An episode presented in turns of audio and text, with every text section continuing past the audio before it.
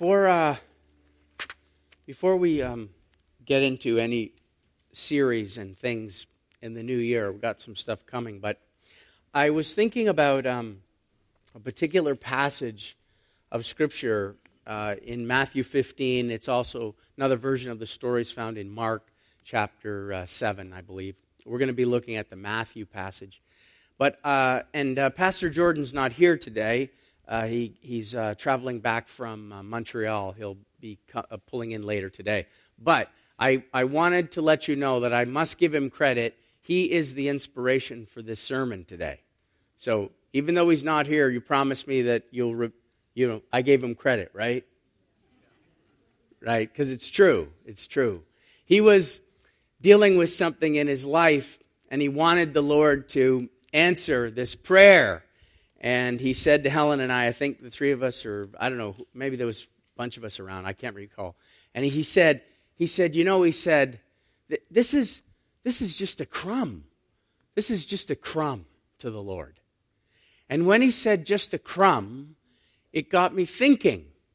And this morning, you're going to hear my thoughts. But uh, when he said it's just a crumb, it reminded me of the story in Matthew chapter 15 put it up for me, verses 21 to 28.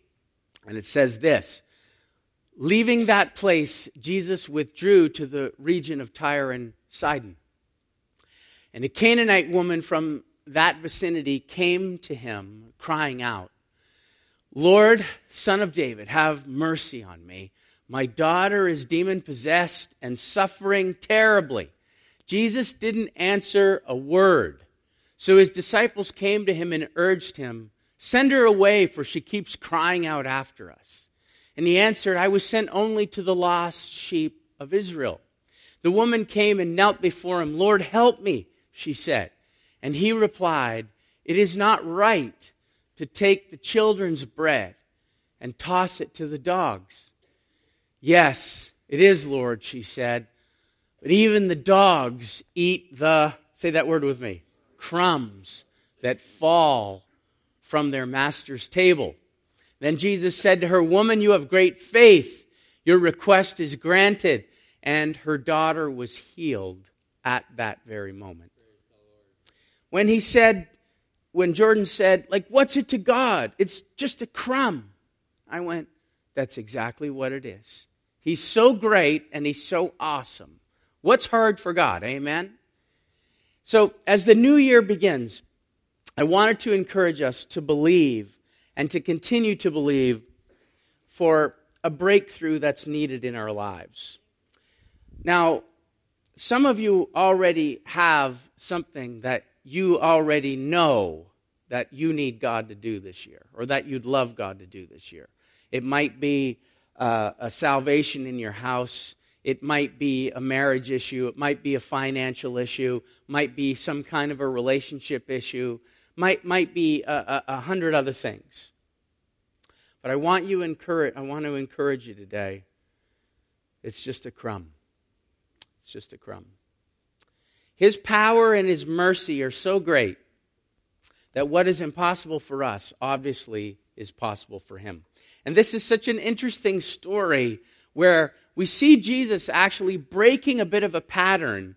When, when you see him going through the Gospels, most of the time healing comes immediately. He might ask a question or two, sometimes he doesn't, but healing just comes immediately. He heals, says, you know, all the crowds came to him, touched him, and they were healed. They were all healed. It, it, it happens most of the time pretty quick. This is seems to be breaking a, a bit of a pattern and makes this story a little interesting. His response to the woman is different, and it actually could almost come across as rude. Have you ever thought it seems to come across as rude? It's okay. It's okay. It, it, uh, as it can seem that way. Imagine somebody coming, okay? I mean, just think about it, even from my perspective. Somebody coming to speak with me at the church asking me for help, and my first response is I don't I just refuse to speak to them. So I'm in the room, but I just refuse to speak. You'd immediately think I might be rude, right? So that's what he does. He re- first he refuses to speak, and then when he does finally speak, he calls her a dog. Seriously. This is a very strange story in that regard, right? Like, if I did that, okay? Somebody comes in to see me. Oh, Pastor Jeff, I really could use your help with. And then you beg me and beg me and beg me until you bother me so much. And then I go, Really? Like, dog? Like, could you imagine? No, you're right. I couldn't either. I think I'd be out of a job. You would, you would be questioning my fitness and my mental capacity, right? Uh, but it's this unique encounter that he has. Jesus has with this Gentile woman, this Canaanite woman, who came to him in a time of great need. And I just wanted to, three things pop out about this story to me. She approaches Jesus and she shows three, I think, what are three great qualities that, that, uh, that help push this thing all the way through. She showed great desperation, she showed great persistence, and she showed great faith. And those three things are very, very clear from this story. The first, look at uh, uh, verse 21 to 23 again. Leaving that place, Jesus withdrew to the region of Tyre and Sidon, and a Canaanite woman from that vicinity came to him, crying out, Lord, son of David, have mercy on me. My daughter is demon possessed and suffering terribly. Jesus doesn't answer a word. So his disciples came to him and urged him, Send her away, for she keeps crying out after us. So, put this in context a little bit. Jesus had just finished feeding the 5,000, and he'd had uh, and he'd had an argument with the Pharisees about what true purity was. And if you look back in uh, Matthew 15, you'll see it. He, he talks about, you know, saying, look, it's not, it's not what goes into a person that makes you unclean. It's what comes out of a person that makes you unclean. And he's having this, this debate and this discussion with the Pharisees because they didn't agree with a lot of the things that he was doing. And, and it almost seems to me like to make his point, he leaves Galilee and heads north, by the way. This is the furthest north that he ever goes in his entire ministry. He leaves, goes about 50 miles actually north to this area of Tyre and Sidon, uh, which were Gentile towns. But even worse, okay, they weren't just Gentile towns, they were filled with Canaanites. And if you know anything about that, it's, it's significant. They were, Canaanites were ancient enemies of Israel. The Jews hated them, called them dogs, couldn't stand them. They, they, eh, eh, their, their feud with them dates all the way back to entering into the promised land, where they had to fight them to get in. And it, it goes all the way back to that. They were idol worshippers, they were total pagans, they, they were people that the Jews couldn't stand. And of all the Gentile nationalities that were around, the Canaanites were, were by far and away the most hated by the Jews. And so Jesus decides to go there. It's very, very, very unique. Mark's version, actually, in Mark chapter 7, Mark says that Jesus went into a house there. So he's now entering into an unclean area. He goes into a house that would be deemed unclean, and he's sitting around with people who are unclean. I think he's trying to make a point, don't you think? And so Mark says in Mark's version, Jesus goes into this house and he wants to stay hidden. He doesn't want to draw a lot of attention to himself, but this woman knows that he's there and she refuses to leave him alone. She was completely and utterly, absolutely desperate, right, for an answer. Her daughter is possessed by a demon. And now imagine, as any parent knows, and, and, and many of you here are parents, as many as any parent would know, this mom is in agony watching her daughter suffer such a horrible thing.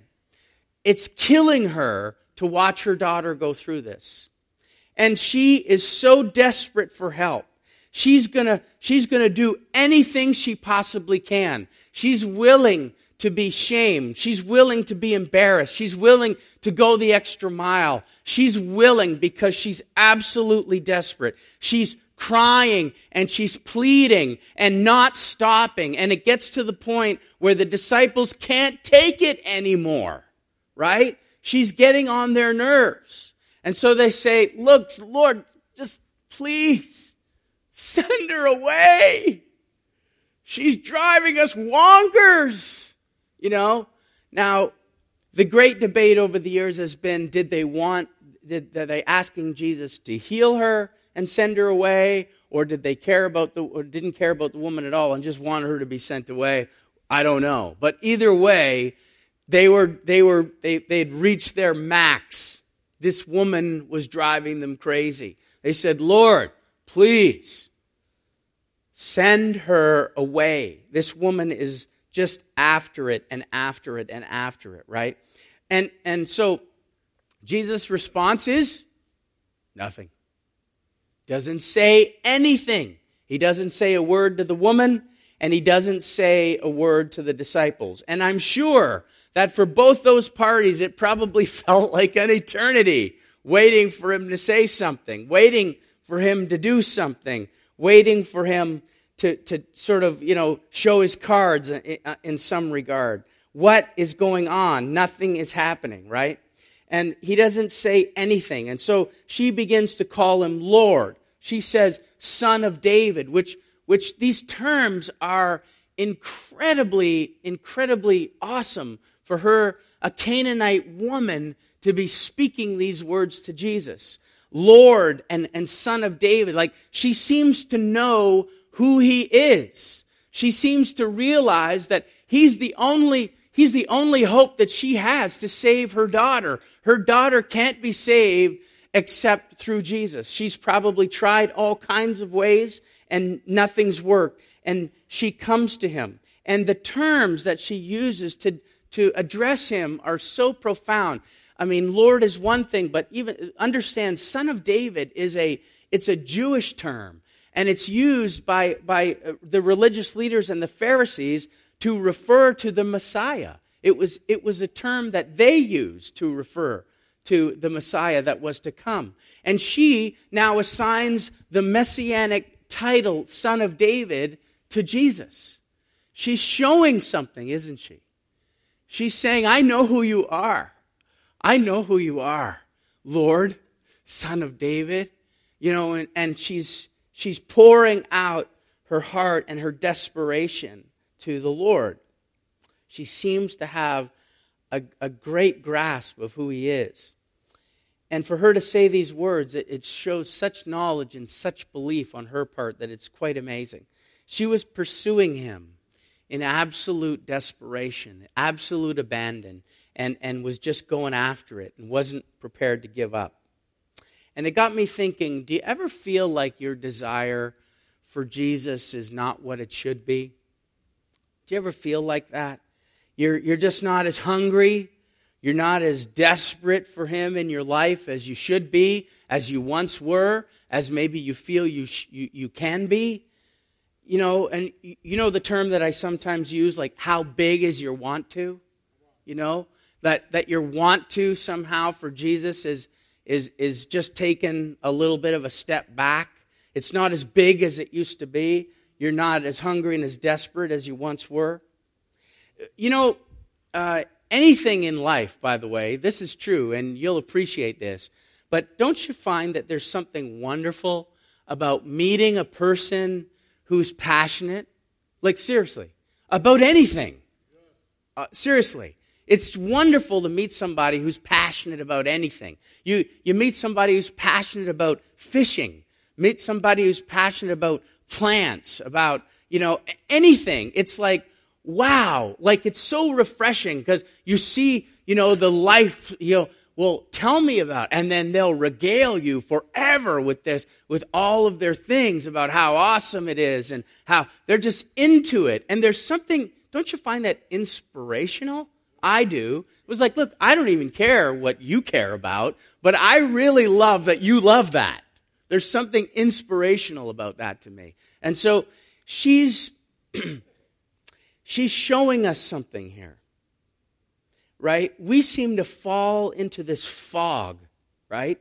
This malaise, this, this apathy, this indifference, this ho hum, I don't care attitude. It, it, it pervades us. It's like a disease that's infected us. And there, and let, can I just say, can I just be blunt? It stinks. It stinks. It, it's not good. It's not pleasant. It stinks. It doesn't get us anywhere. It doesn't, it doesn't help motivate us to believe and drive us forward. We're not, we, we're not passionate about anything. It's like we, uh, we've become numb to everything.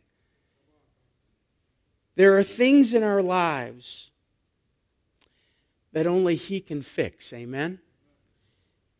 And so, why can't we get just a little bit more desperate this year?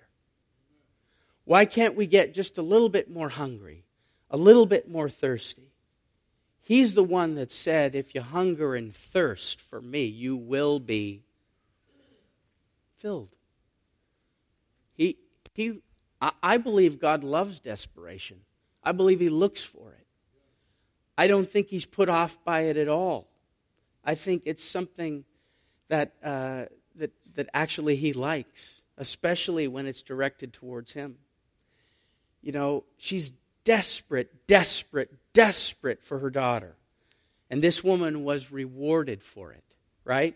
So we know there's things in our lives that only He can fix. So if we hunger and thirst for Him, we believe that all things are possible. We can be filled, that we can be delivered, we can see salvation, we can see healing, we can see change, we can see great things happen in us, around us, in our family, in our church, in our town, in our nation. Someone said amen. It's, it's true today. And I just wanted to remind you as we begin, we only have 51 Sundays left. Let's, listen, let's go after him a little bit harder this year. Let's just be a little bit more desperate for Jesus. He's so desperate for us. This woman reminds us of that. She was desperate for him. She realized that he was the only one that could solve her problem. You have problems like that. I have problems like that then why don't we go after the one who can solve those problems? Right? Why not? I'm not going to find a solution anywhere else, but I can find it in Him. So I got to go after it. And so this woman reminds us of that. So, um, uh, second, second, so she shows great desperation, and sort of tied in, but you can't, but you can't miss, you can't miss the next one either. She shows great persistence. This woman does not give up. She will not take no for an answer. And there's something so awesome about that. Don't you love that? Seriously. I just love that. I love somebody who never gives up. There's something so attractive, so inspirational about that. Look at um, verse uh, 24. Uh, he answered, so now he finally answers right? He's been silent all this time. She's saying, Lord, son of David, pleading and pleading and pleading. He doesn't say a word. Now, finally, in verse 24, he says, I was sent only to the lost sheep of Israel. That's really inspiring her to continue, eh? The woman came and knelt before him. She's not giving up. Lord, help me. Help me. He replied, It's not right to take the children's bread and toss it to the dogs. Yes, it is, Lord she said. But even the dogs eat the crumbs that fall from their master's table. See, this woman is not going to take no for an answer. She's just not going to take no for an answer. She was like, it reminded me of Jacob. Remember that story of Jacob back in Genesis 32 when he's wrestling with God? Remember that? And what does he say? I will not let you go until you. Yes. I will not let you go. Now listen, do you think do you think for a second that God couldn't have gotten out of that wrestling move that Jacob had him in? There's absolutely no doubt. He could have got away anytime he wanted. but there was something, I believe, that was, uh, that was awesome about him seeing how persistent Jacob was going to be. I will not let you go. Yeah? Let's wrestle for a while. I will not let you go. This man was not going to quit. And there was something awesome about that. Desperate for her daughter, this woman is not going to let go and she's not going to give up. She had two big things going against her. Remember this but she still refused to, to, to, to give up. First, she's a Canaanite, a longtime enemy of the Jews. Okay? And second, which is not insignificant, she's a woman.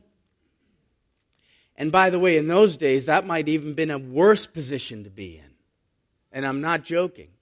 So, not, but nothing's going to stop her, right? So obviously, the woman loves her daughter very much. She wants to see her daughter healed, and she, she, she just can't put up with it anymore, and nothing's going to stop her. So she's going to persist in the face of adversity. And by the way, let me just throw this out there anyone who persists in the face of adversity is showing you something about who they are. They're showing you something about what's inside of them. They're showing great character. They're showing a, an inner strength that many people don't have. We need to be consoled and comforted, and we can't stand up to the tiniest little, you know, thing. And people crumble like sugar in water, you know? It's like we just melt when, when adversity comes. And this woman is going after it. She's like, look, I don't care that I'm a Gentile woman. I don't care that I have to stand here and embarrass myself in front of a room full of Jewish men. I don't care if your disciples approve of me. I don't care if I'm crying and making a scene. I don't care. There's something awesome about that. She's after it. She is going to persist. And listen, she's showing something about who she is on the inside. How do you handle stuff in your life when things get tough, when they don't go your way? She didn't pack up her bag and go home. She didn't quit. She stayed despite not getting any encouragement to do so. As of this very second in our story, she has not received one encouraging word to stay. Not from the disciples and not even from Jesus. Not one word. But this woman is desperate, she's determined, and she, is, and she was not going to be discouraged. And that's, uh, that's uh, as we know, the way the story ended up. So, how do you handle it? Her words not only showed great insight into who Jesus, who she believed Jesus was, but understand this her actions also showed a great strength of character. And the challenges of life have a way of revealing how strong we really are on the inside. You know that, right? How strong are we on the inside? How quick do we give up? How quick do we fold? How quick, when adversity comes our way, instead of standing and, and, and standing our ground and still going forward and pressing in, do we turn and, you know, uh, turn tail and run the other way? Because we're into this malaise. I don't care about anything. I don't care. Mm, whatever. Whatever. I hate that. Someone says, whatever. Whatever, whatever. Go, seriously, man, go to school, get an IQ, learn some words. Like, seriously, somebody care about something. Like, honestly.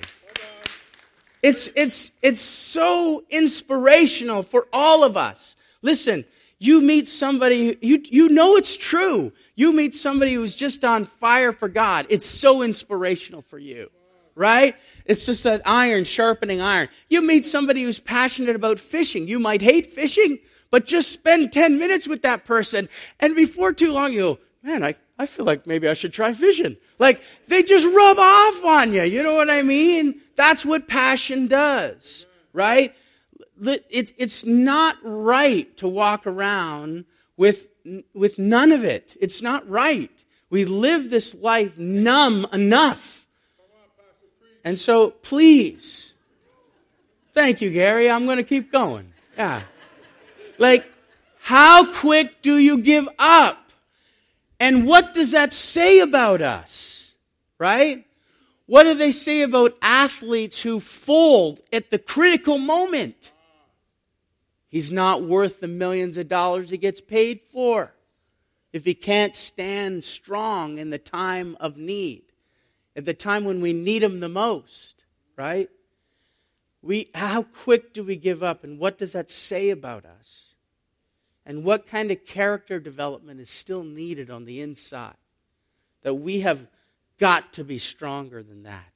We have an enemy and a world that needs to be conquered, and sometimes you have to stand and fight. hmm sometimes you have to stand and fight. So Jesus finally answers her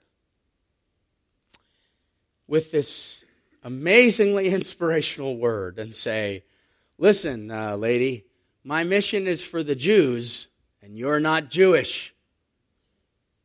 Thanks for inspiring me, Jesus. See, this can be confusing because we know that God loves the whole world and that in Jesus, in fact, we learn in, in the New Testament, in Jesus, there is neither Jew nor Gentile, right? There's neither male nor female. We are all loved. We are all, we are all on solid ground. We are all one in Him. But understand this that the mission of Jesus at the beginning was to the Jews first, and then expanded to the Gentiles after the resurrection. This is where you see a marked turn. I'll show you two verses to make my point. Matthew 10, this is Jesus instructing the disciples as they're going out. He, he, sends the, he sends them out with these instructions Do not go among the Gentiles or enter any town of the Samaritans. Go rather to the lost sheep of Israel. This was their mission at the beginning. But then at the end, when he's giving the Great Commission, this is what he says in Matthew 28. Therefore, now he says, listen, now go and make disciples of, of who? Just the Israelites? Just the Jews? No, all nations, baptizing them in the name of the Father, the Son, and the Holy Spirit, right? So there's a marked difference, right? It says that this woman is not thrown off, that she, he says these words to her, and she comes close. She, she's been out on the outside, but now she presses in and she comes close. She, comes right up to him. She, it, uh, some say kneel, some say worship. The word is the same uh, in, the, in the story. Kneel is the same word as worship, depending on the version of the Bible you're looking at. So she comes and it'll say she came and she worshiped him. Some versions will say she came and she knelt before him. But this is so she comes in, she presses through the through the disciples and whoever else was there, and she comes close and she kneels before him and she says this, "Lord, please help me." Now you'd think Jesus would never refuse a humble woman who was in need, right? But his very next words, after she comes in and she says, Lord, help me. This is what he says in verse 26 It's not right to take the children's bread and toss it to the dogs. She hasn't been encouraged yet. Now it seems like he's calling her a dog, right? But let me let me let me you to understand this a little bit. Jesus isn't playing games with her. He's not trying to insult her, and he's not trying to make the situation more difficult. None of that is true. You know what he was doing? He was drawing out her faith. Do you understand? He was drawing out her faith. Are you going to cave? Or are you going to stand your ground and believe? Hmm? And he's drawing out her faith. See, the Jews referred to the Canaanites especially as dogs. And there was two words that uh, Greek is an interesting language. Um, you know, we say love, and they have multiple words that they use for love. Dog is one of those words as well. They use two words for dog. uh, dogs, and, and uh, when the Jews, excuse me, when the Jews would say the word dog, they would mean this wild, stray, dangerous, mangy, nasty, ugly dog, you know? But Jesus used this word when he spoke to her, he used the softer word for dog. And why I'm mentioning is because I think it's important when, as you get insight into this verse. He uses the softer word for dog. Uh, it was like carry on and chiron or something like that in the Greek. And one is this mangy, rough, wild, crazy dog, and the other one is a pet dog, meaning our pets, our dog, right? It's our pet dog. And he didn't use the harsh word that the Jews used, he used the softer word for dog, meaning pet dog. But here's the funny thing only Gentiles had pet dogs. Jews weren't allowed to have any dogs in their house because they considered the animal to be unclean. So he uses the word dog, I think, because she would know immediately that's the word that the Jews used to describe the Canaanites. And it helped her to understand why her request for help was not exactly fitting into his present mission. And he calls her by the softer version of the word dog. And so when so, so check this out. So when Jesus says it's not right to take the children's bread and toss it to their dogs, the woman is bright. She gets it immediately. And she says, yeah, okay, she, she's not put off, she's not insulted, and she basically says, Listen, Jesus, if I'm the pet dog, then at least give me what a pet dog gets. Guess where pet dogs stay when you eat meals? 21st century, it still happens now. They learn quick, especially when you got kids. They slop stuff all over the place. It's like, get under the table, baby. Good stuff is coming, you know? Right? That's where pet dogs go. So she's saying, listen, if I'm a pet dog, then at least give me what pet dog, what a pet dog is worthy of. At least get, give me what pet dogs get. Dogs wait under the table, waiting for crumbs to fall. And this is what she's saying. All I need is a crumb. You understand? She's saying, All I need is a crumb. I don't need a big piece of bread. I don't need anything big. I, I just need a crumb. It'll be enough. This woman is an amazing lady. She has now, last, last point, great faith. Look at verse 28. Woman said, Jesus said, Woman, you have great faith. Your request is granted. And her daughter is healed at that very moment. So this woman has great faith. Jesus saw it in her. He drew it out of her, right? And she believed that Jesus was the Lord, the Messiah, the son of David, that he was so powerful, that he was so great, that all she needed was a crumb. Isn't that an awesome thought? All she needed was a crumb. That his ability to heal, his ability to deliver and change lives, it's so great, it's so immense, it's so powerful that her greatest need was going to be met by a crumb that would fall off the master's table. That's all she needed.